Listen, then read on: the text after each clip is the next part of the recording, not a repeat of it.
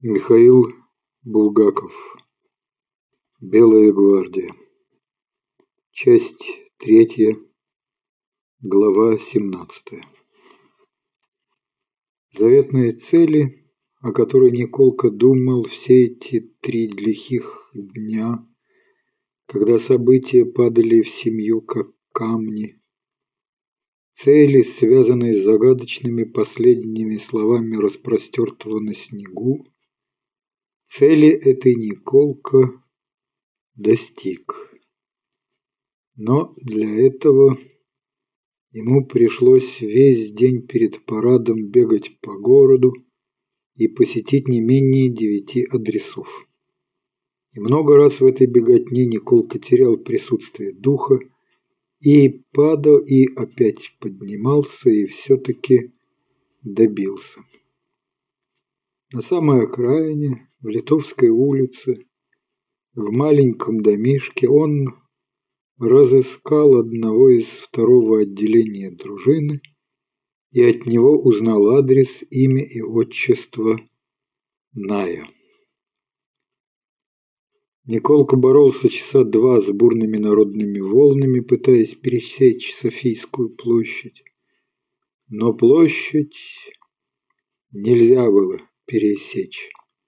Ну, просто немыслимо. Тогда около получаса потерял изябший Николка, чтобы выбраться из тесных клещей и вернуться к исходной точке, к Михайловскому монастырю.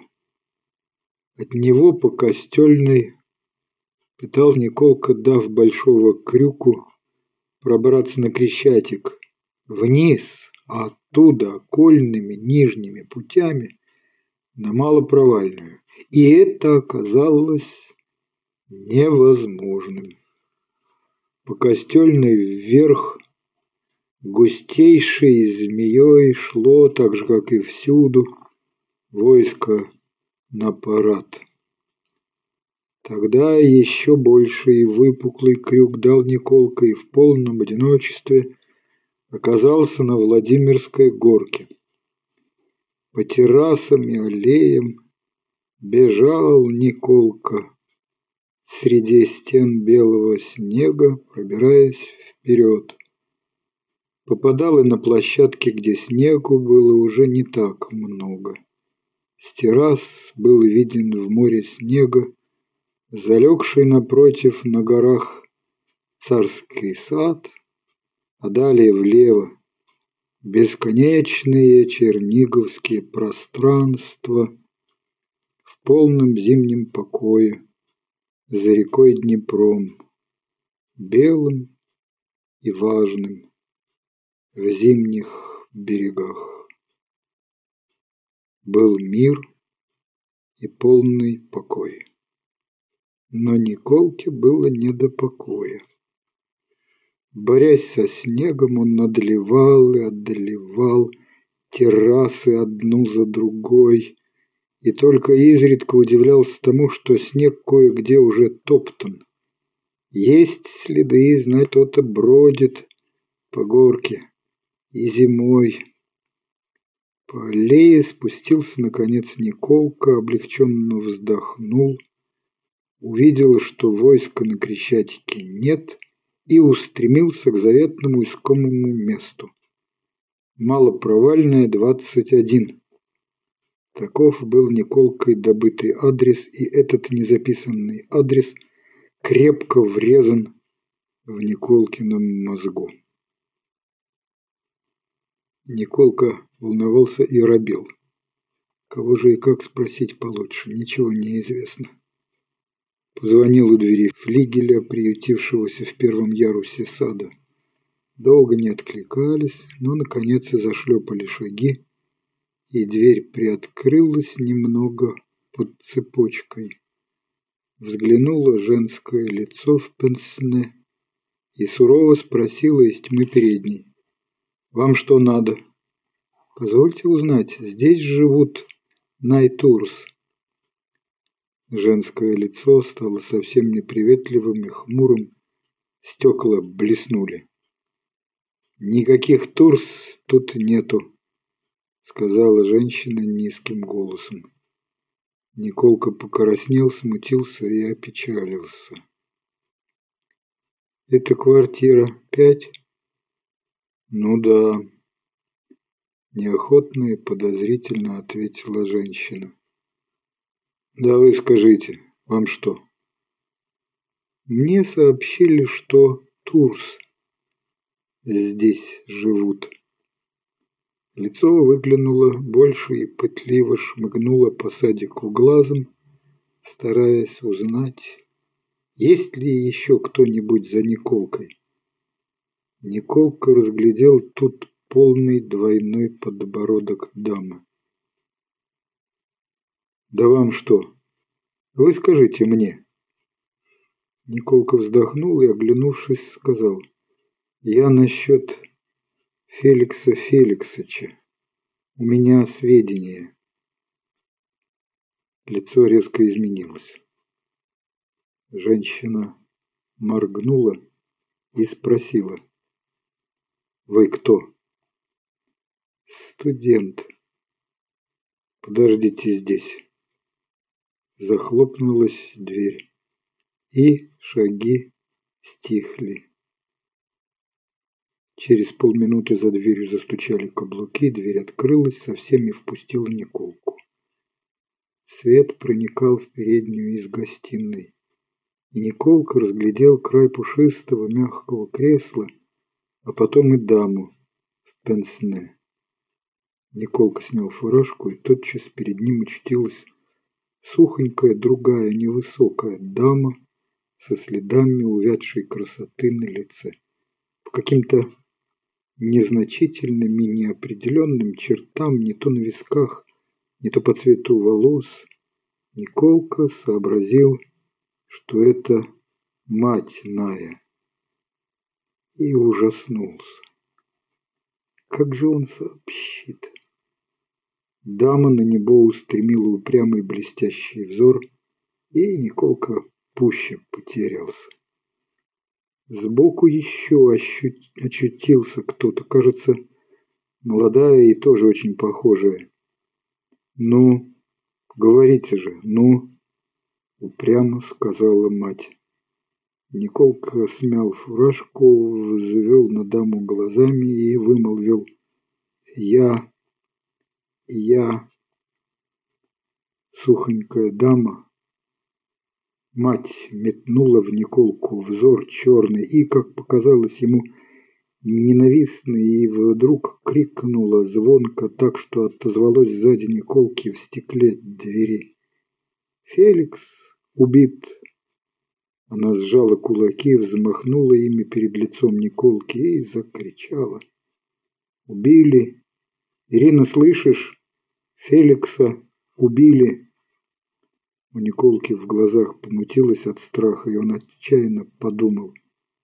«Я ж ничего не сказал. Боже мой!» Толстая в пенсне мгновенно захлопнула за Николкой дверь. Потом быстро-быстро подбежала к сухонькой даме, охватила ее плечи и торопливо зашептала.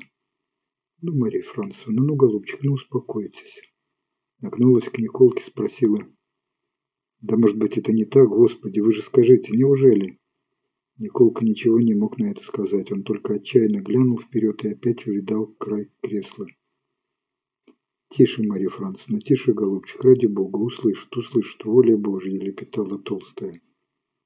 Мать Найтурса валилась навзничь и кричала. «Четыре года! Четыре года!»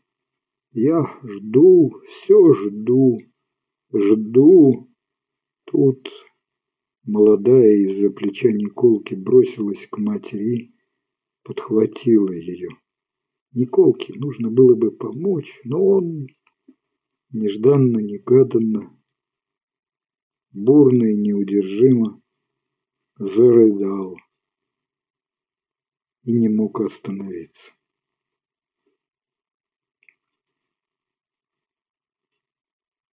Окна завешаны шторами, в гостиной полумрак и полное молчание, в котором Отвратительно пахнет лекарством.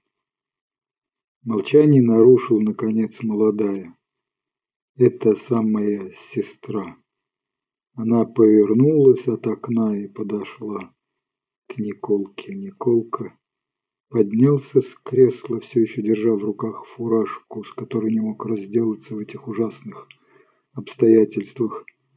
Сестра поправила машинально завиток черных волос, дернула ртом и спросила, «Как же он умер?» «Он умер», — ответил Николка самым своим лучшим голосом. «Он умер, знаете ли, как герой, настоящий герой. Всех юнкеров вовремя прогнал в самый последний момент, а сам, Николка рассказывая, плакал, а сам их прикрыл огнем, и меня чуть-чуть не убили вместе с ним. Мы попали под пулеметный огонь. Николка и плакал, и рассказывал в одно время. Мы только двое остались, и он меня гнал и ругал, и стрелял из пулемета. Со всех сторон наехала конница, потому что нас посадили в западню, положительно со всех сторон. А вдруг его только ранили? Нет, твердо ответил Николка и грязным платком стал вытирать глаза и нос, и рот. Нет, его убили. Я сам его ощупывал. В голову попала пуля и в грудь. Еще больше потемнело. Из соседней комнаты не доносилось ни звука, потому что Мария Францевна умолкла, а в гостиной, тесно сойдясь, шептались трое. Сес, сестра Ная, Ирина, та толстая в пенсне, хозяйка квартиры Лидия Павловна, как узнал Николка, и сам Николка. «У меня с собой денег нет», — шептал Николка. Если нужно, я сейчас сбегаю за деньгами, и тогда поедем. Я деньги дам сейчас, гудела Лидия Павловна.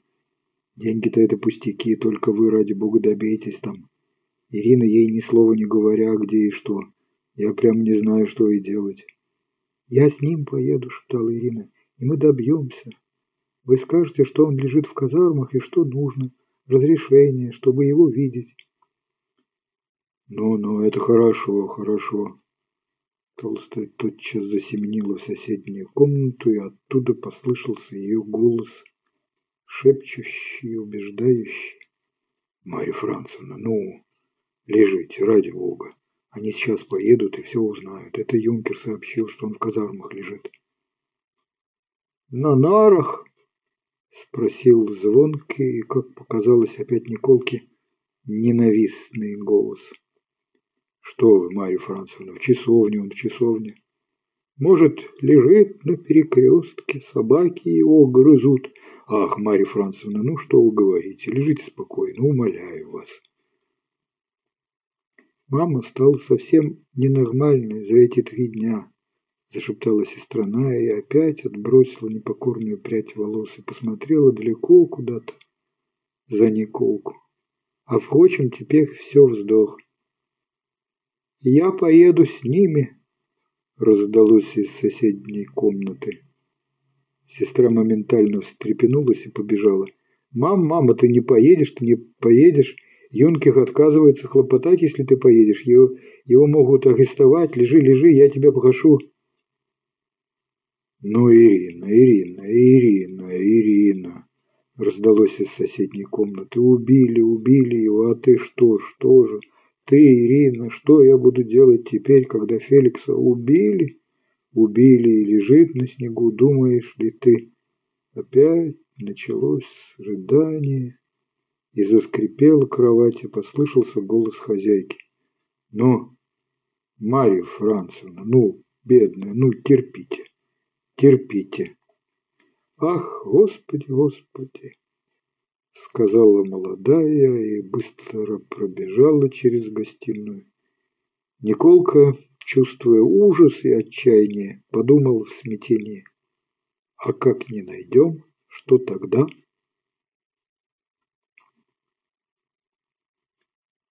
У самых ужасных дверей где, несмотря на мороз, чувствовался уже страшный тяжелый запах. Николка остановился и сказал. «Вы, может быть, посидите здесь, а? А то там такой запах, что, может быть, вам плохо будет». Ирина посмотрела на зеленую дверь, потом на Николку и ответила. «Нет, я с вами пойду». Николка потянул за ручку тяжелую дверь, и они вошли. Вначале было темно. Потом замелькали бесконечные ряды вешалок, пустых. Вверху висела тусклая лампа. Николка тревожно обернулся на свою спутницу. Но та ничего, шла рядом с ним, и только лицо ее было бледно, а брови она нахмурила. Так нахмурила, что напомнила Николке Найтурса. Впрочем, сходство мимолетное. У Ная было железное лицо, простое и мужественное, а это красавица, и не такая, как русская, а, пожалуй, иностранка. Изумительная, замечательная девушка. Этот запах, которого так боялся Николка, был всюду. Пахли полы, пахли стены, деревянные вешалки. Ужасен этот запах был до того, что его можно было даже видеть. Казалось, что стены жирные и липкие, а вешалки лоснящиеся, что полы жирные, а воздух густой и сытный, падалью пахнет. К самому запаху, впрочем, привыкаешь очень быстро, но уже лучше не присматриваться и не думать. Самое главное – не думать. А то сейчас узнаешь, что значит тошнота. Мелькнул студент в пальто и исчез. За вешалками слева открылась со скрипом дверь, и оттуда вышел человек в сапогах. Николка посмотрел на него и быстро отвел глаза, чтобы не видеть его пиджака. Пиджак лоснился, как вешалка, и руки человека лоснились. «Вам что?» – спросил человек строго. «Мы пришли, – заговорил Николка, – по делу нам бы заведующего, нам нужно найти убитого. Здесь он, вероятно». «Какого убитого?» – спросил человек и поглядел из-под лобья. «Тут вот на улице три дня, как его убили». «Ага. Стало быть, юнкер или офицер?» «И гайдамаки попадали». «Он кто?» Николка побоялся сказать, что Найтурс именно офицер, и сказал так. «Ну да, и его тоже убили».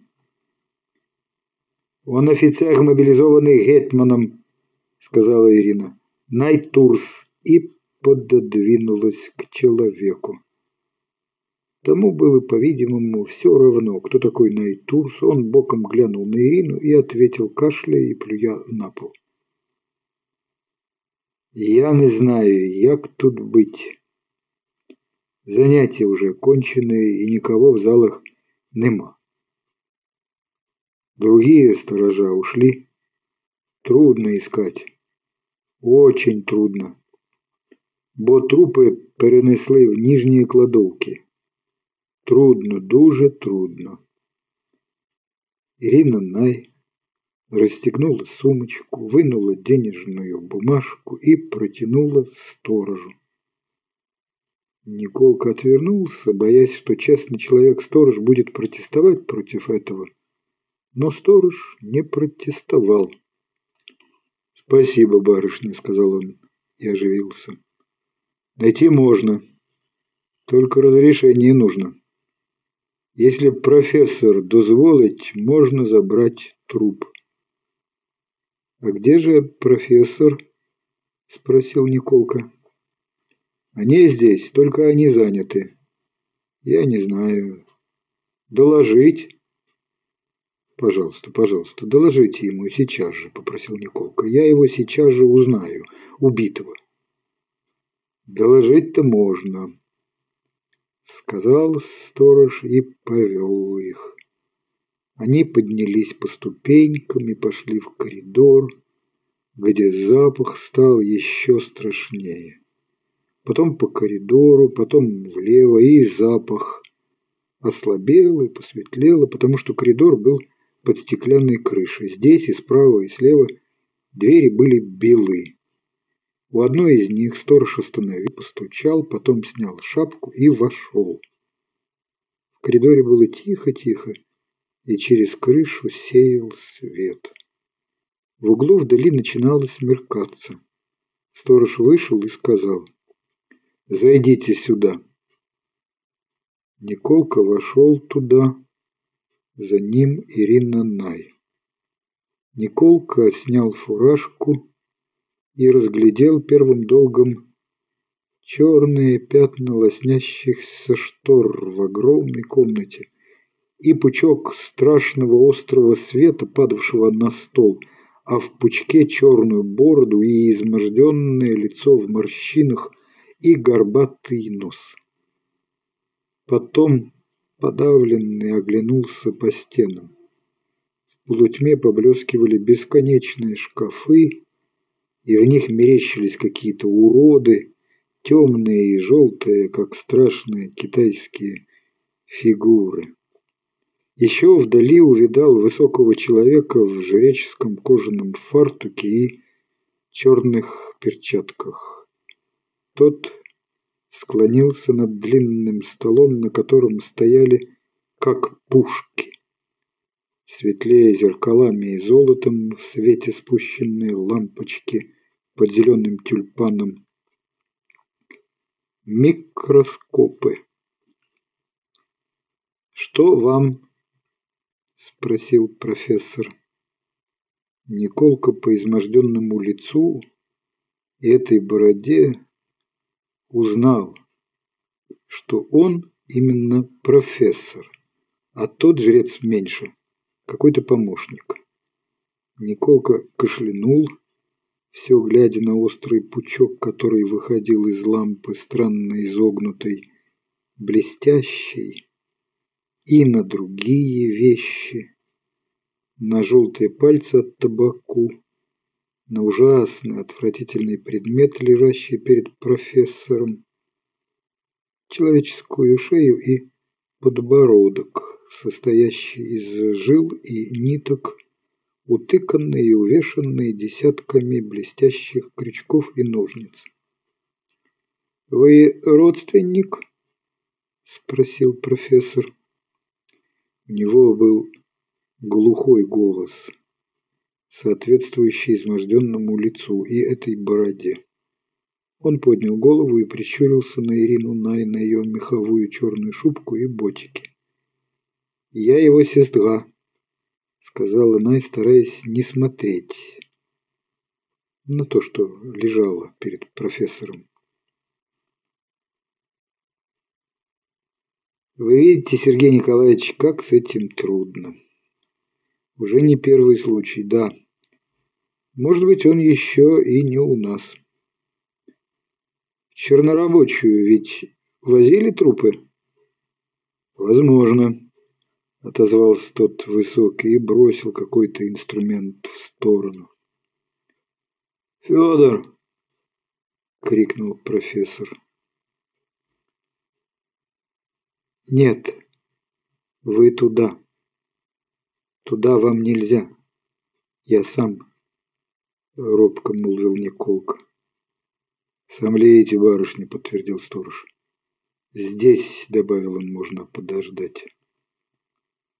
Николка отвел его в сторону, дал ему еще две бумажки и попросил его посадить барышню на чистый табурет.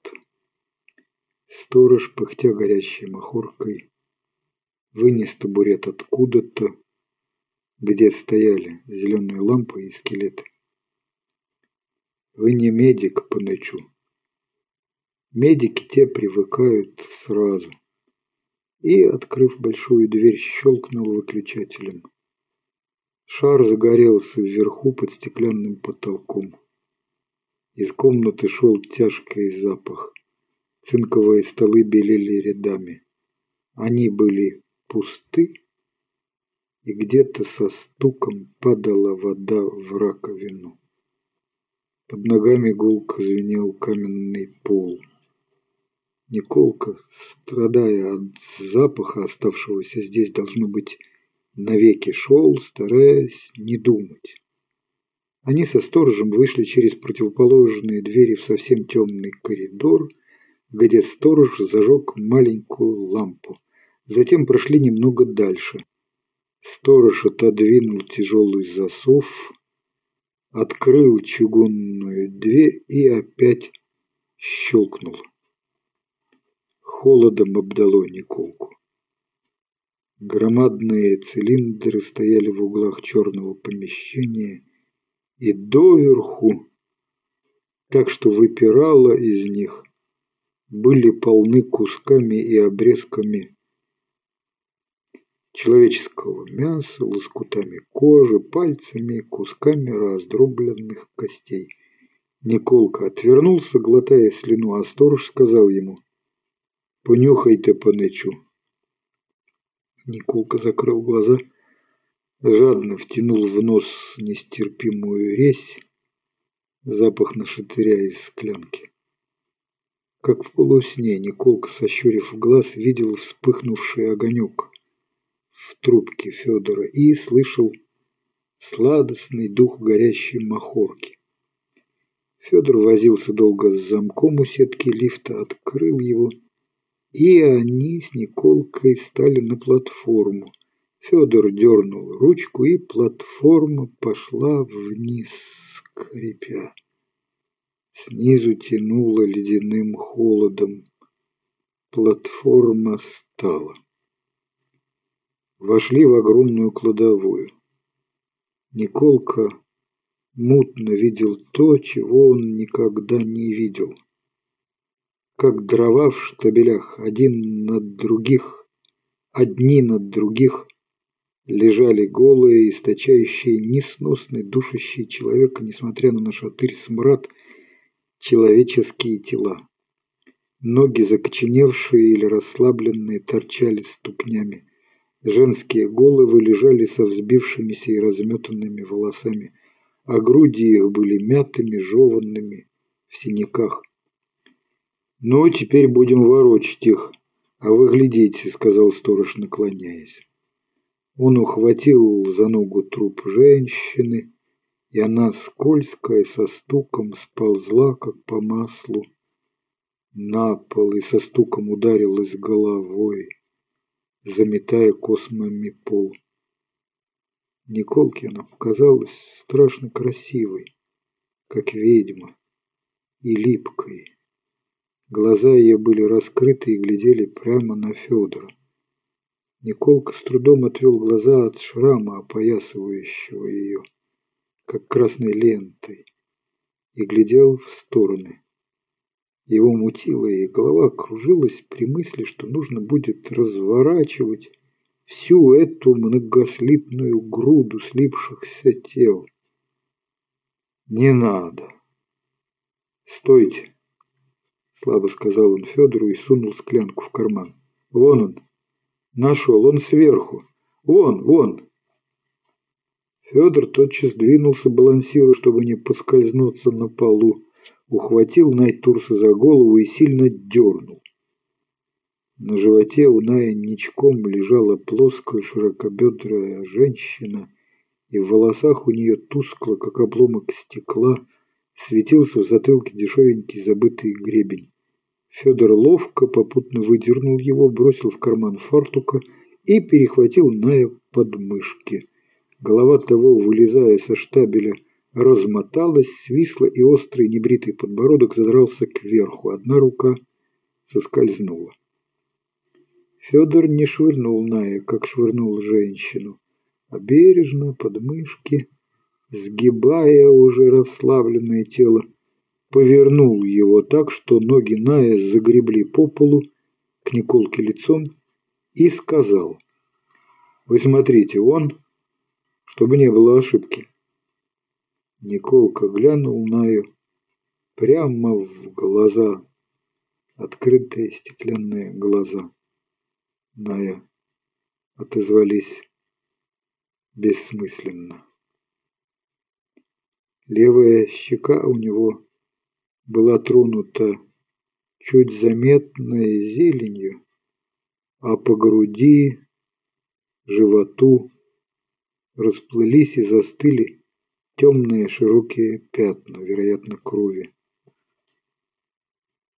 «Он», — сказал Николка. Федор также под мышки втащил Най на платформу лифта и опустил его к ногам Николки. Мертвый раскинул руки и опять задрал подбородок. Федор взошел сам, тронул ручку, и платформа ушла вверх. ту же ночь в часовне все было сделано так, как Николка хотел, и совесть его была совершенно спокойна, но печальна и строга. При анатомическом театре в часовне голой и мрачной посветлело. Гроб какого-то неизвестного в углу закрыли крышкой, и тяжелый, неприятный и страшный чужой покойник-сосед не смущал покоя Ная. Сам Най значительно стал радостнее и повеселел в гробу. Най, обмытый сторожами, довольными и словоохотливыми, Най, чистый во френче без погон, Най, свинцом на лбу под тремя огнями. И, главное, Най с аршином пестрой георгиевской ленты, собственноручно Николкой уложенной под рубаху на холодную его вязкую грудь. Старуха-мать от трех огней повернула к Николке трясущуюся голову и сказала ему, «Сын мой, ну, спасибо тебе». И от этого Николка опять заплакал и ушел из часовни на снег. Кругом над двором анатомического театра была ночь, снег и звезды крестами, путь.